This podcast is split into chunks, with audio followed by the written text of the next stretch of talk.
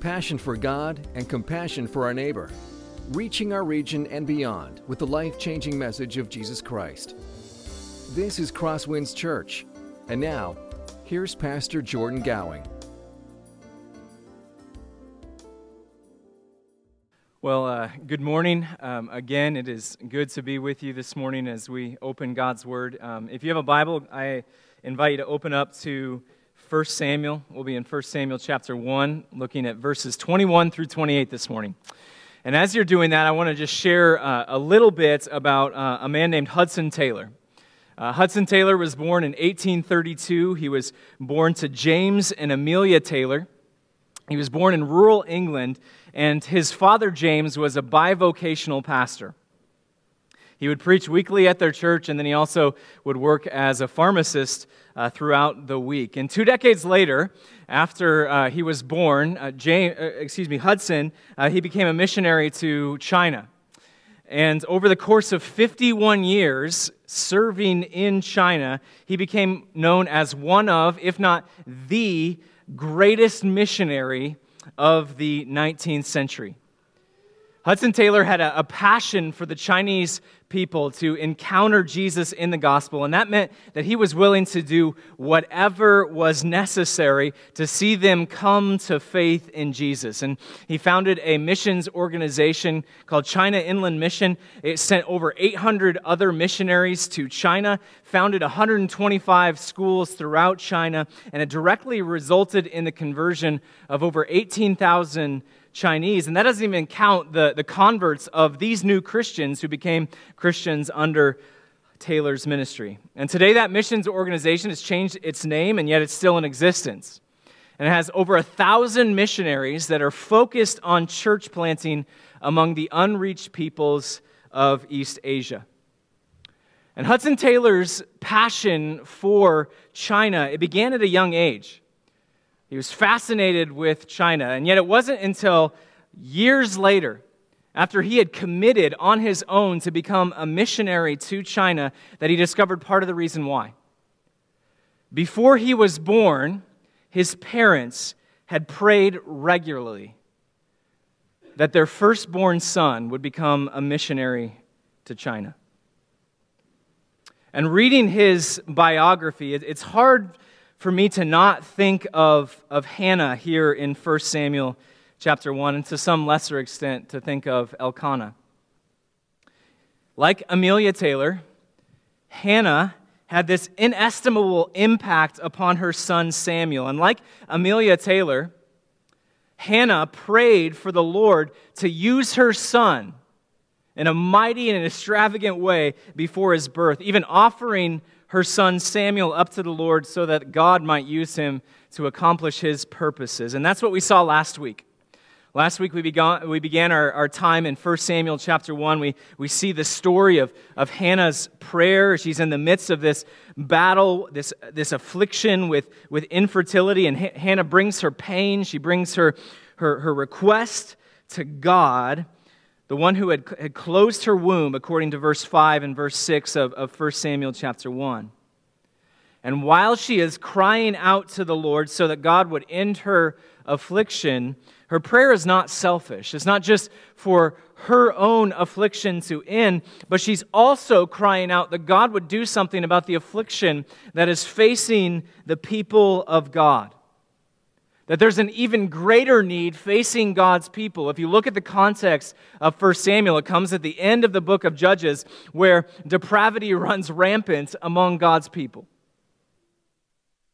And Hannah prays, yes, that, that she would have a son, but also that she would have a son so that this son would be used by God to bring the people of God back to himself, that she offers her son up so that the Lord might use him to accomplish his purposes and promises amongst his people.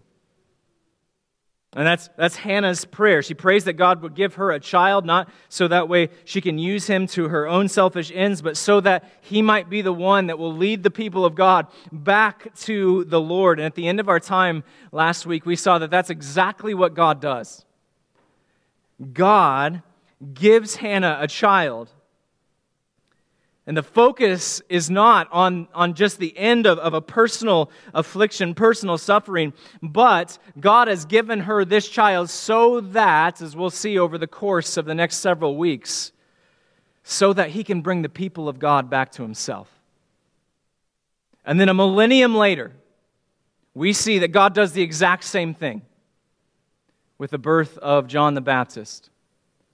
That there's this miraculous birth to, to a, a, couple that are struggling with having a child, and that, that child prepares the way for the chosen king. And that th- a thousand years later, that chosen king isn't just David, that chosen king is Jesus himself.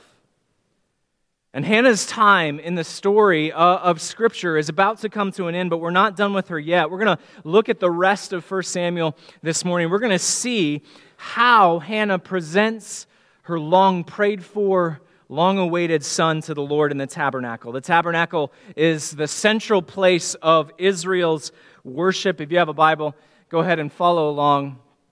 1 Samuel chapter 1, starting in verse 21. The man Elkanah and all his house went up to offer to the Lord the yearly sacrifice and to pay his vow. But Hannah did not go up, for she said to her husband, As soon as the, Lord, as soon as the child is weaned, I will bring him, so that he may appear in the presence of the Lord and dwell there forever. Elkanah, her husband, said to her, Do what seems best to you. Wait until you have weaned him. Only may the Lord establish his word. So the woman remained and nursed her son until she had weaned him.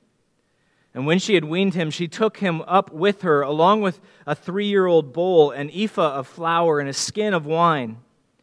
And she brought him to the house of the Lord at Shiloh. And the child was young. Then they slaughtered the bull, and they brought the child to Eli. And she said, Oh, my Lord, as you live, my Lord, I am the woman who was standing here in your presence praying to the Lord. For this child I prayed, and the Lord has granted me my petition that I made him. Therefore, I have lent him to the Lord. As long as he lives, he is lent to the Lord. And he worshiped the Lord there. Let's pray. Father, as, as we consider these words this morning, we do ask that you would cultivate within each of us a heart and a faith like Hannah. A faith that looks to the promises that you have made in your word a faith that expects you to act in accordance with those promises. God, we ask that you would help us to be a people who respond to you and respond to your word and to respond to the, the promises you have made us in Christ Jesus in, in a similar manner. God, that we would look to the promises of Scripture and see those because of the cross, because of the empty tomb, and, and we would see those as the foundation upon which we can, we can place our trust, place our faith in you, that, that we can respond with obedience to all the things that you ask of us. God, we ask that you would do these things so that we could be a people who are on mission for your glory and the good of our world. Bless this now, this time now in your word. It's in Jesus' name we pray. Amen.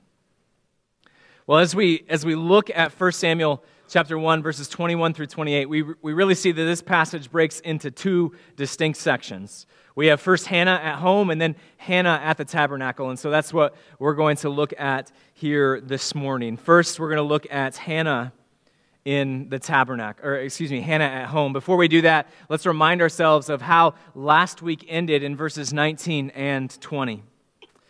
They rose early in the morning and worshiped before the Lord. Then they went back to their house at Ramah, and Elkanah knew his wife Hannah. And the Lord remembered her, and in due time Hannah conceived and bore a son, and she called his name Samuel, for she said, I have asked for him from the Lord. The text opens with, with Hannah at home after the birth of Samuel. Last week, we get a little bit of a glimpse of this faith of Elkanah. Elkanah is one of the very few people in that day who is still worshiping the Lord, still making the journey to Shiloh to, to appear before the presence of God, to, to worship God, and year after year, Elkanah and his family make this journey to Shiloh so that they can worship the Lord, so that they can offer up their sacrifices. And at the beginning of our passage this morning, we see that it is time for his yearly journey to Shiloh his yearly journey to offer these sacrifices to the Lord. Verse 21 The man Elkanah and all his house went up to offer to the Lord the yearly sacrifice and to pay his vow. Now, although this was a yearly journey for Elkanah, we, we notice that there's something different going on about this trip. Something different is happening. Not only is Elkanah making this journey to Shiloh for his yearly sacrifice, but he's, he's also traveling so that he can pay his vow. And the text doesn't tell us what this vow specifically is, and yet, in the context of 1 Samuel, it, it's safe to assume that, that Elkanah has made a, a very similar vow to the one that Hannah has made in verse 11. Let's take a look at verse 11. And she vowed a vow and said, O Lord of hosts, if you will indeed look on the affliction of your servants and remember me, and not forget your servant, but will give to your servant a son, then I will give him to the Lord all the days of his life, and no razor shall touch his head. In the Old Testament, vows that were made by a wife could actually be overruled by the husband. And then we see that in, in Numbers chapter 30. And it's possible that Elkanah, he hears Hannah's vow in the temple from verse 11, and not only does Elkanah say, you know what, this is a good and right vow, but, and he ch- chooses not to nullify it, but he says, this is such a good thing to ask of God that he joins in with his own vow, that he affirms the vow of his wife. And here again, we, we catch the, uh, just a glimpse of the, the faith of Elkanah. Like his wife Hannah, Elkanah sees that the greatest need for the people of God is for someone to bring them back to the Lord. And so Elkanah joins into the devotion of his wife. He makes his own vow for the sake of God's mission, for the sake of what God is going to do among the people of God to establish God's kingdom on the earth. And the text doesn't tell us the specifics of his vow, just that he heads to Shiloh for his yearly sacrifice, and as he makes this journey, he, he's going to pay his own vow. And we see that, that Elkanah, just like we'll see from Hannah, takes this vow seriously. This isn't a flippant, flippant comment that he has made just to get what he wants out of God. We see that, that from Elkanah, keeping a vow that he has made is an act of worship to the Lord, just as much as the sacrifices that he offers on a yearly basis are an act of worship to God. And so Elkanah travels to Shiloh as a part of keeping his vow, and yet it's Hannah's vow that compels her to stay at home. Let's look at verse 22. But Hannah did not go up, for she said to her husband, As soon as the child is weaned, I will bring him, so that he may appear in the presence of the Lord and dwell there forever. I love Hannah's statement here because it just shows how deep her faith is, how radical her obedience is. I don't want us to interpret this statement from Hannah as this statement of a mom who's trying to just hold on to the last few shreds of time that she has with her son before she reluctantly does what God has, has asked of her, dragging him off or dragging on this, this weaning process for year after year after year, longer than it should go, just so that way she can have more time with her son. To, to look at, at Hannah through that lens is, is a disservice to the beautiful faith of this woman. In the ancient world, the weaning process would last a lot longer than it does today. And the reason is because they, they didn't have as, as soft of foods as we do now. And so chi- children would continue to be breastfed at least partially until they were three or, or even four years old. And at this point, Samuel is less than a year old. And it's, it's not time for him to be brought to the tabernacle. It's impossible to, to leave him at the tabernacle. So, so why does Hannah refuse to go to the, the tabernacle? I think it's because of how seriously she's taking her vow to the Lord. She sees her vow as so seriously that she doesn't want to travel to the tabernacle, bring Samuel with her, and then not follow through on her vow. If she were to go before the presence of God in that moment, she would be forced to leave the tabernacle with Samuel to give the appearance of, of her breaking her vow to the Lord. And so she has this mindset the first time that she goes back to Shiloh, the first time that she appears before God, will be the time where she will fulfill her vow. I love the way one commentator puts it. He, he describes it this way Had she gone before her son was weaned, she must have taken him with her and brought him away with her, and that would have broken the solemnity of the transaction. When at last she should take him for good. The very first time that she should present herself at that holy place in the presence of God, where God heard her prayer and her vow would be made, would be the time when she would fulfill her vow. So Hannah doesn't go with her husband to Shiloh because she doesn't want to give any impression that she is reneging on her vow. And so she stays at home with Samuel. And she makes it very clear that when Samuel is ready, she will bring him to the tabernacle, and that is when he will serve the Lord for the rest of his life. There's this clear permanence here in the words of Hannah. She has made a vow, and unlike so many people who make promises to God and yet later walk it back, Hannah says, I am going to keep my vow. How does Elkanah respond? Verse 23 Elkanah, her husband, said to her, Do what seems best to you. Wait until you have weaned him. Only may the Lord establish his word. So the woman remained and nursed her son until she weaned him. And again, we see here the, the faith of Elkanah. He understands Hannah's motives. He, he affirms those motives, affirms her plan. And, and so Hannah stays at Ramah for the next two or three years, raising Samuel, and then she will bring him to the tabernacle. Now, it's not the main point of this text, but I do think it's, it's briefly worth mentioning the impact that Hannah has on her son Samuel, even in those early years. Everything that we see from Samuel later on in the book of 1 Samuel can be traced back to this time with his mom, even as a toddler. This woman of impeccable faith and maturity surely took advantage of the opportunity that was given to her for those years to invest in her son, shape her son, mold her son in the faith, a, a, a faith that would one day lead the nation back to the Lord. And I think that there's a message here for parents of young children to not underestimate the ability of young children to grasp the truths of the gospel even at a young age. This past week, I was reading a book. It was a collection. It's called Devoted. Um, it's a collection of, of different snippets of godly men and their moms.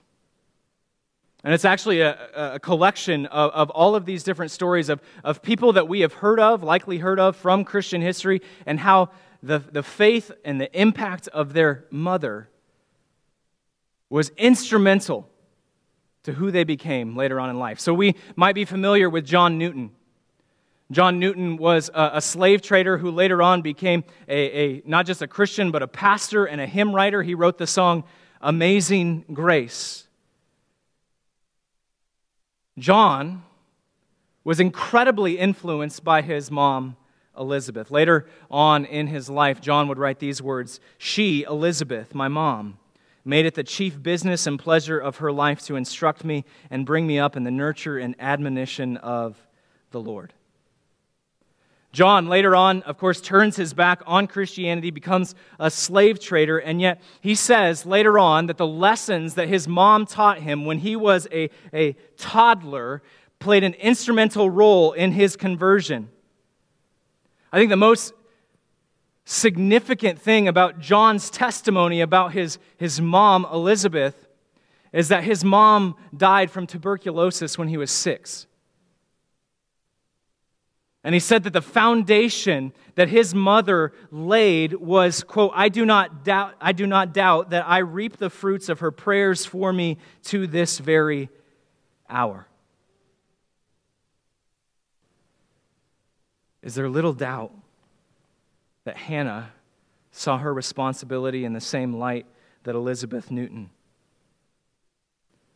That those few years that Hannah had with her son before dedicating him to the service of the Lord, she saw those formative years as an opportunity to pour the Word of God into Samuel's life.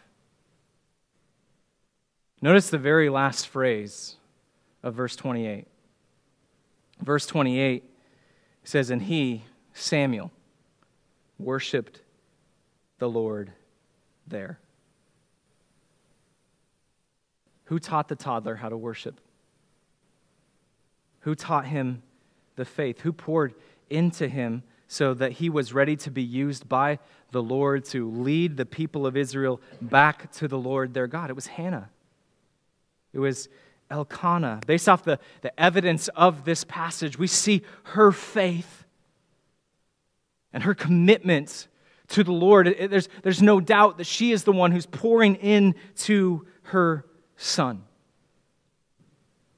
And, and if, you, if you have toddlers, I think the, the picture, the, the lesson we can learn from Hannah and Elkanah and Elizabeth Newton is, is profound because the best time for us to start pouring the gospel into the lives of children is yesterday,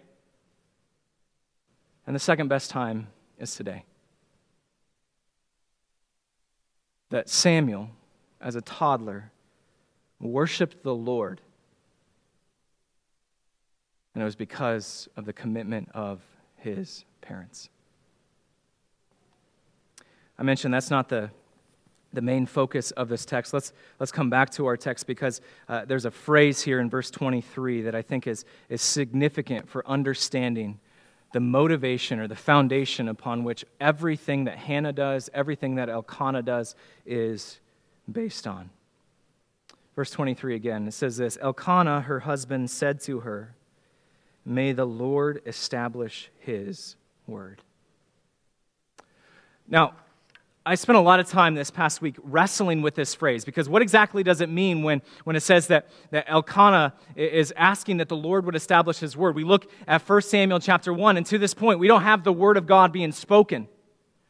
Actually, the, the word of God isn't spoken in, uh, or made reference of until we get to 1 Samuel chapter 3. And so I, I did a lot of wrestling, a lot of, of, of struggling with this and, and, looking just at the broader context of Scripture as a whole. And I, and I, I noticed that whenever the, the Old Testament says this word establish in, re, in relationship to God, may the Lord establish, it's a reference to his covenant. It's a reference to the, the relationship that he has with his people. And it doesn't matter if it is Noah or with Abraham or with the people of Israel. And this idea of covenant is, is crucial for us to understand as we look at 1 Samuel. Because it's, it's crucial for us, not just in understanding what God is doing during the time of David, but also how this all fits into God's plan that culminates in the person of Jesus. Last month, while in Liberia, we talked a lot about covenants. And we defined covenant. We said this is one of the biggest pictures, the biggest or the most important under things that we have to understand about the story of Scripture, of what God is doing in the Scriptures. And we gave this definition or this, this understanding of what a covenant is, and I, I think it's helpful for us to, to look at this as well. A covenant is a relational bond between two parties that contains blessings, obligations, curses, and is sealed by an oath. Let me say that again. A, a, covenant is a relational bond between two parties. And so, oftentimes in the Old Testament, oftentimes in the Bible, it is between God and humanity, but also the a covenant is, is sometimes made between two different people. It's this relational bond, this connection. And a part of that, there's, there's responsibilities, obligations, or I will do this. And as a part of that, there, there's blessings and there's, there's curses, and it's oftentimes sealed with an oath. And if you look at the Old Testament, you look at Genesis 12, Genesis 15, Genesis 17, the story of Abraham, God establishes this special, unique relationship with Abraham. And he says, If you follow me, there will be blessings. I'm going to bless you in a unique way. And I'm not just going to bless you, I'm going to bless the nations because of you. We look at Exodus chapter 19, Leviticus chapter 9. God says the exact same thing with the people of Israel. He says, I'm making a covenant with you. I'm entering into a special relationship with you. And if you keep my covenant, then I am going to bless you. And of course, that's sealed with an oath. We see this in the New Testament as well that God establishes a new covenant with his people in the person of Jesus. And those who come to him, we see that there are blessings. And it's sealed with an oath, it's sealed with the blood of Jesus for us. So, understanding this picture of, of a covenant is crucial for understanding what Elkanah is saying here. Anytime the Bible says, may the Lord establish his covenant or may the Lord establish his word, it's a statement of saying God has made a promise to his people. We are asking that the Lord will keep the promise that he has made to his people. And so, in the life of Hannah and Elkanah, Elkanah understands Hannah's desires for Samuel, not just for a son, but for a son that God will use to bring the people of Israel back to him.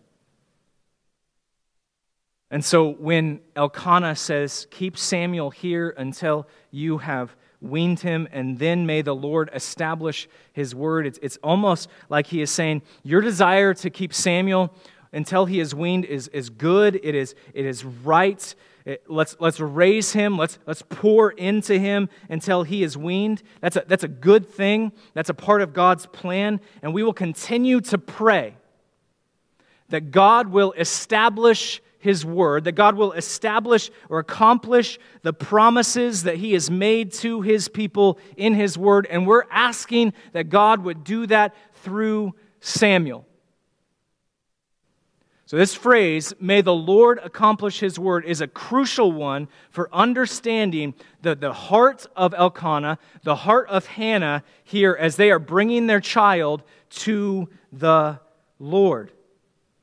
It's, it's absolutely incredible faith.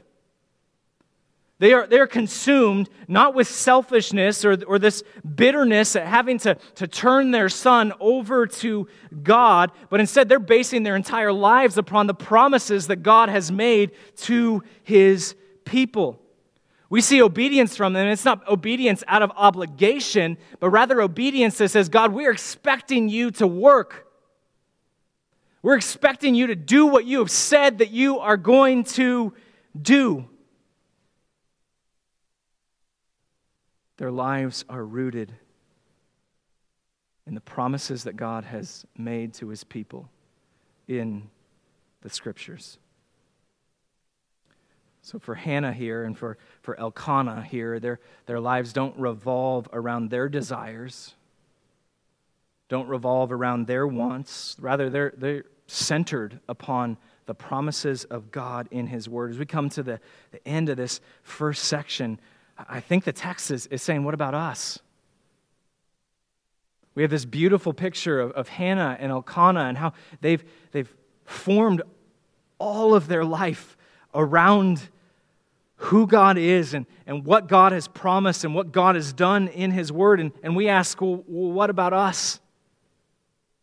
Hannah and Elkanah, they're this shining example for what it looks like for us to be a people of the covenant, a people of, of the new covenant that Jesus has made with us? Are we consumed with this desire to, to do what God has asked of us, to, to live accordingly to His word? Or, or are we centering our lives around something different?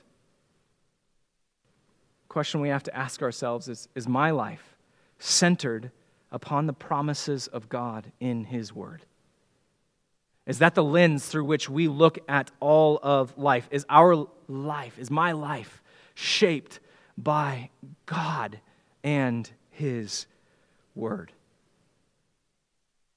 This absolutely has, has massive implications for, for life in the home, for, for parenting. Can you imagine what it was like for Samuel in those three years to just be saturated in this environment, to, to have a, a mom who is completely and utterly committed to the covenant, to have a dad who is completely and utterly committed to the covenant, to the promises that God has made to his people, to see obedience to God not as, as this obligation or something that we just have to do, but instead as a delight that, that God is going to work and we might get to join in what God is doing in the world. His, his life is, is shaped and, and transformed by, by this worldview, this commitment from his mom and dad. And, and if, if you're a parent, no matter whether your, your kids are, are young or, or out of the home, what would it look like for you to be this type of example for the rest of your family? To center your life not a, upon ch- uh, the, the schedules of your children, not upon relaxation, not upon the American dream, not upon a list of all of these do's and don'ts that we have to do in order to be good people, but instead to base our lives upon the center of the scriptures, the, the promises that God has made to his people in Jesus. But this isn't just a promise or, or a question or a commitment that has to do with parenting. Because no matter our life situation, this is a passage for every sphere of life. What does my life revolve around? What is the center of my life? Is it myself? Is it my job? Is it my leisure time? Is it my accomplishments? My notoriety? About what I want out of my life, what I expect God to give me in my life? What if we centered our lives around Jesus?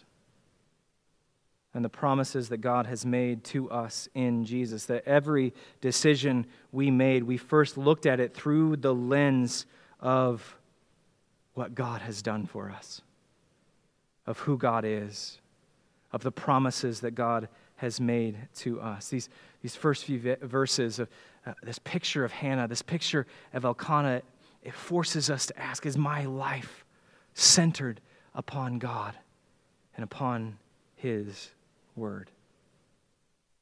That's the first few verses here, Hannah at home. We transition a few years later to Hannah at long last is in the tabernacle. Let's take a look at verses 24 through 28. And when she had weaned him, she took him up with her, along with a three year old bull, an ephah of flour, and a skin of wine. And she brought him to the house of the Lord at Shiloh, and the child was young. There, then they slaughtered, slaughtered the bull and they brought the child to Eli. And she said, "Oh my Lord, as long or as you live, my Lord, I am the woman who is standing here in your presence praying to the Lord. For this child I prayed, and the Lord has granted me my petition that I made to him. Therefore I have lent him to the Lord. As long as he lives, he is lent to the Lord." And he worshiped the Lord there. At long last, the time has come.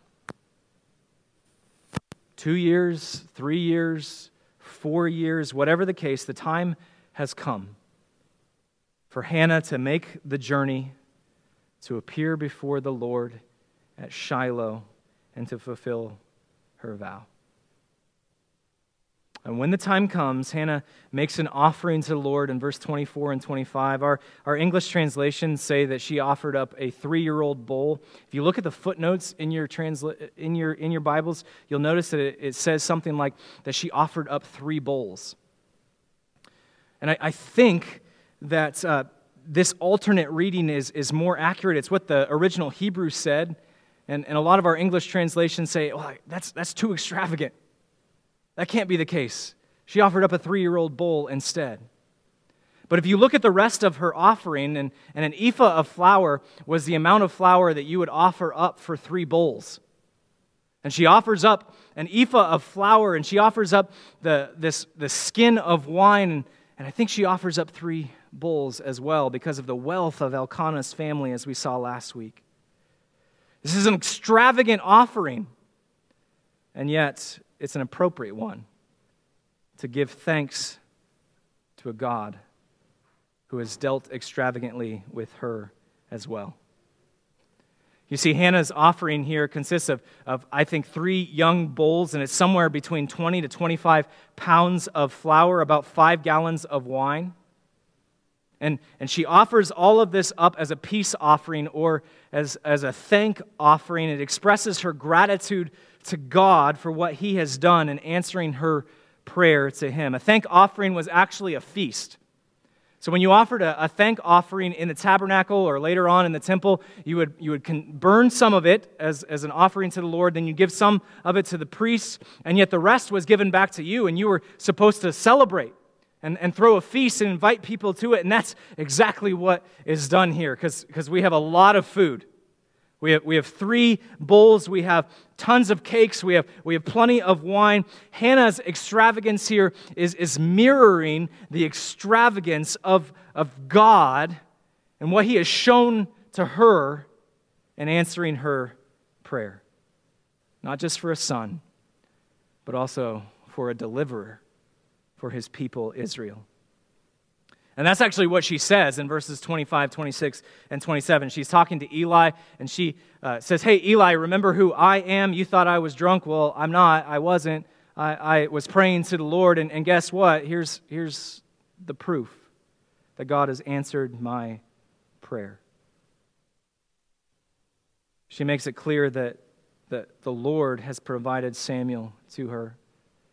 That Samuel is a testament to the faithfulness of God, not only in Hannah's life, but, Lord willing, the faithfulness of God in what he will do through Samuel's life to bring the people of God back to himself. And we have this moment to, at long last, the time has come. And Hannah's in the tabernacle with Eli. She's, she's feasted she celebrated the goodness of God and keeping his promises to his people. And now it's time to entrust Samuel into the service of the Lord. Verse 28 Therefore, I have lent him to the Lord. As long as he lives, he is lent to the Lord. And he worshiped the Lord there. As I read those words, I, I think of the way a, a biographer describes Mary Borden. She was uh, a mom whose son went off to be a missionary amongst unreached Muslims in Western China. And as she was waiting for her son to be ordained and, and sent out and commissioned, consider these words. While her son's ordination was a moment of great joy for Mary, it was also mixed with sorrow, as it marked his sure departure. She had consecrated him to the Lord's service and now had to surrender him. But the separation had until this time been prospective. Now it was coming near. His ordination meant, as Mrs. Borden realized, that they were committed to the sacrifice that seemed as if it might cost her her very life. Few can imagine how beautiful and impossibly hard this moment was for Hannah. A moment she had prayed for for years, potentially for decades, and yet now it's here.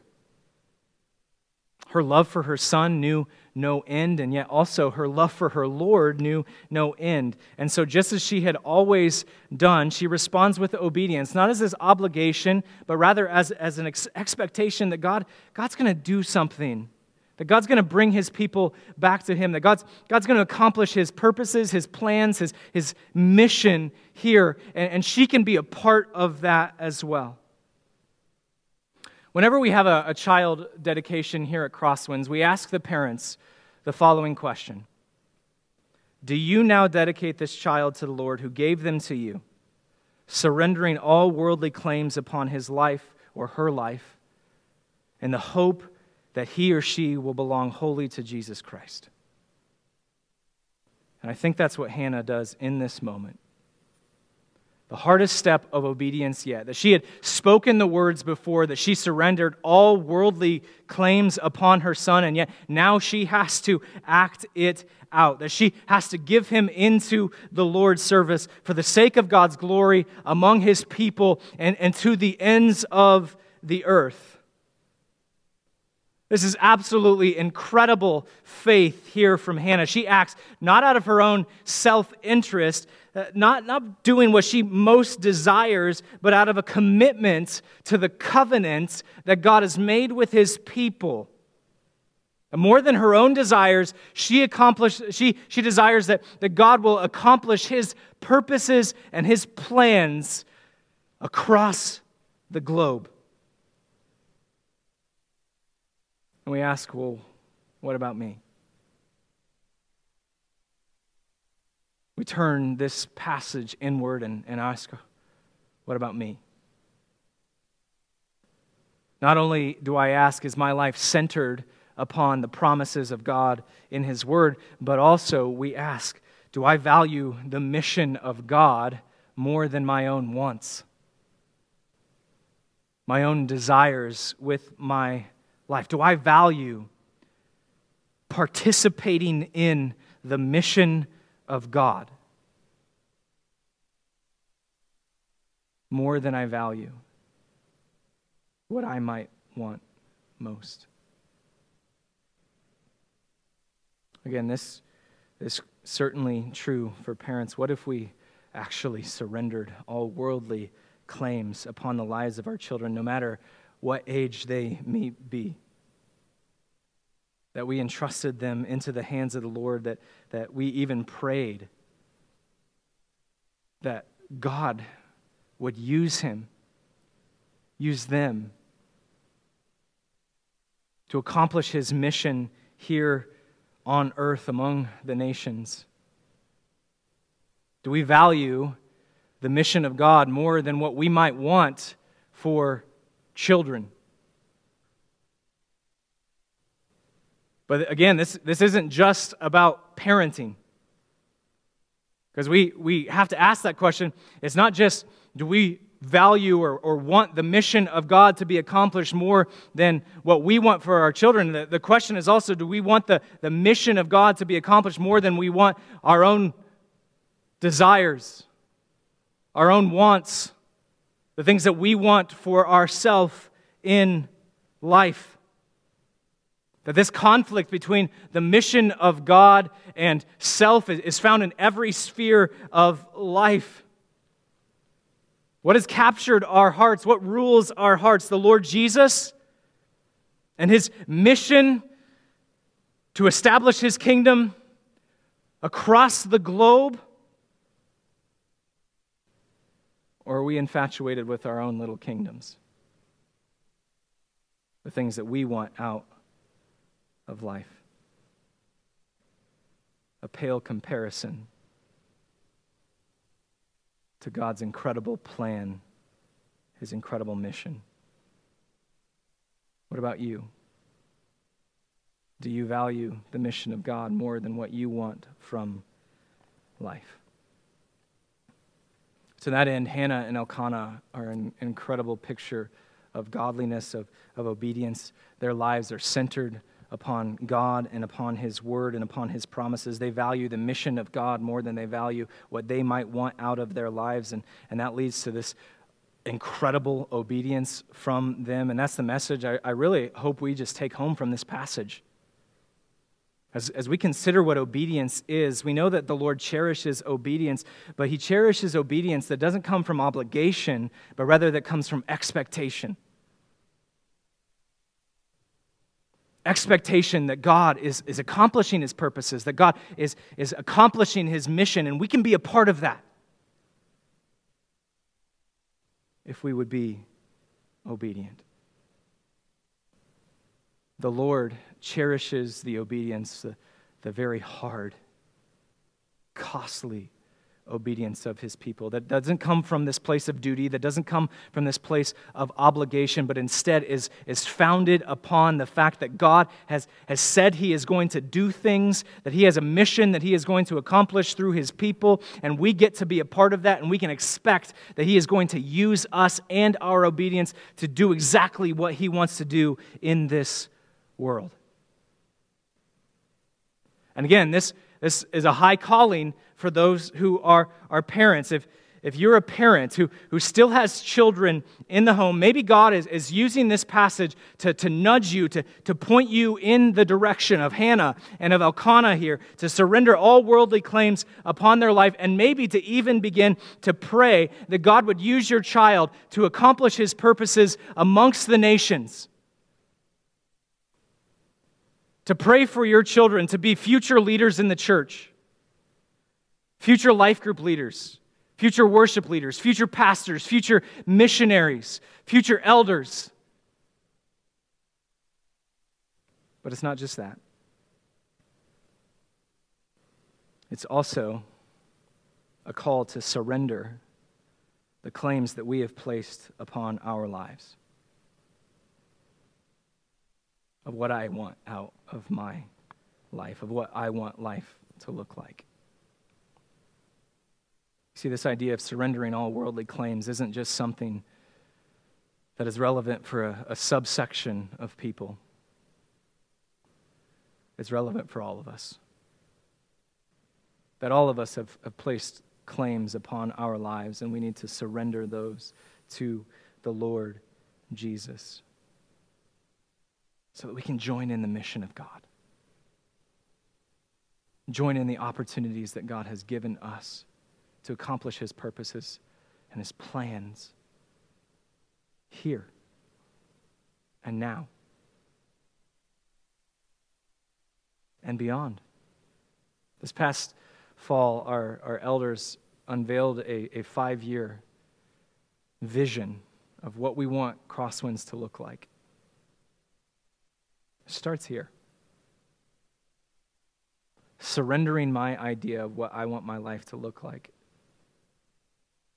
offering it up, exchanging it for the life that God has planned for us. The Lord cherishes the obedience of his people that doesn't come from obligation, but comes from expectation. What if that were true of us? Let's pray. Father, we thank you for your word. We thank you for this passage. God, we ask that you would help us to lay down our picture of what we want our lives to look like and to exchange it for the even more beautiful picture of joining in with what you are doing in this world. God, we ask that you would help us to be a people who respond to the call and implications of the gospel with obedience. We ask these things for the glory and fame of Jesus now and forevermore. Amen. This has been a presentation of Crosswinds Church. More of Pastor Jordan's sermons can be found online at crosswinds.tv. Thanks for being with us, and may God continue to enrich your life.